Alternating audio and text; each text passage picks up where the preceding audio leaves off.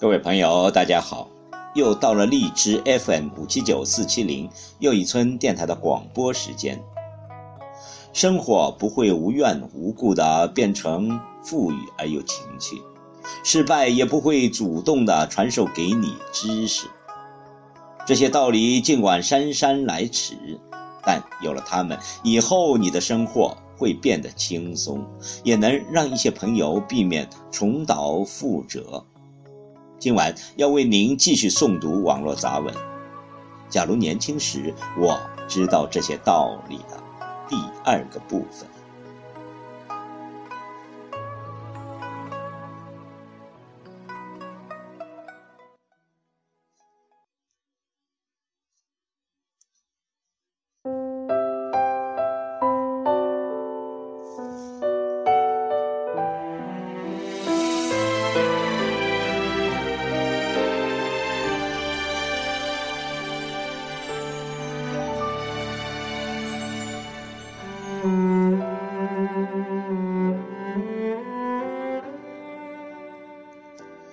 八，试图取悦别人是徒劳无益的做法。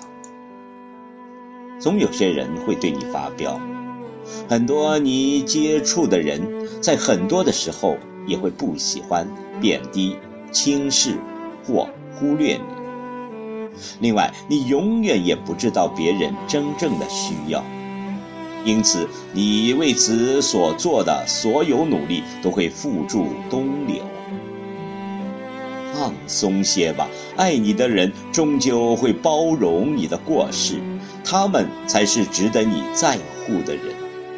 其他的那些人，你甚至都不值得花五分钟去考虑。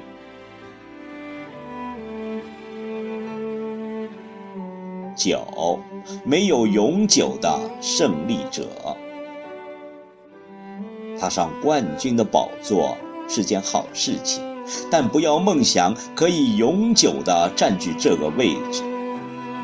最糟糕的是，你正在决定为达到此目的而不择手段。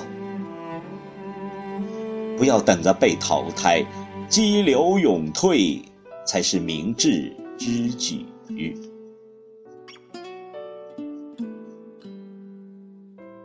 十，你不可能取悦、平息或改造一个混蛋。你心目中的混蛋，如果是上级或同事，在躲不开的情况下，你能做的最好的方式，就是和他们敬而远之。混蛋也能传染，你和他们待的时间越长，你也越有可能染上混蛋的习气，或者你也成为一个混蛋。十一，努力加倍，期望减半。一件事情不是你越努力得到的就越多。如果这件事情花掉你计划的时间的两倍，那么最后换来的只有你一半的期望的结果。俗话说：“事倍功半”，就是如此。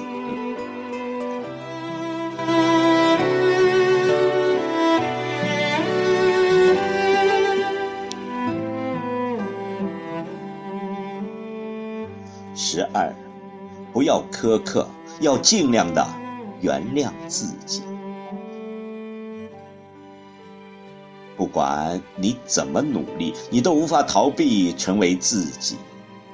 除了自己，你还能成为谁呢？你可以扮演和假装，但这些扮演和假装的人还是你自己。如果你都无法原谅自己，没有给自己留一个避风的港湾，那么谁有义务来接纳你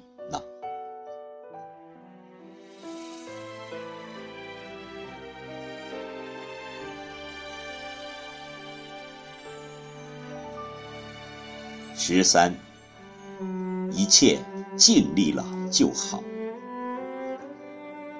钱不是你想挣多少就会有多少，够花了就好，尽力了就好。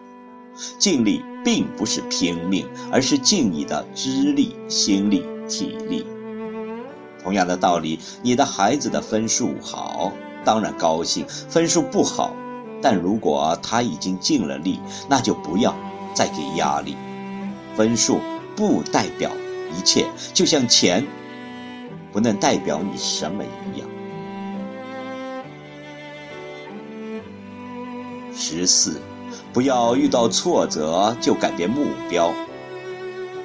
比如，每个学生、每个人都有课本，如果课本不见了，课。还是要去上的，不要一本书不见了就不去上课。如果老师问起，就说书不见了，不要因此觉得不好意思，课也不去上了，没有这个必要。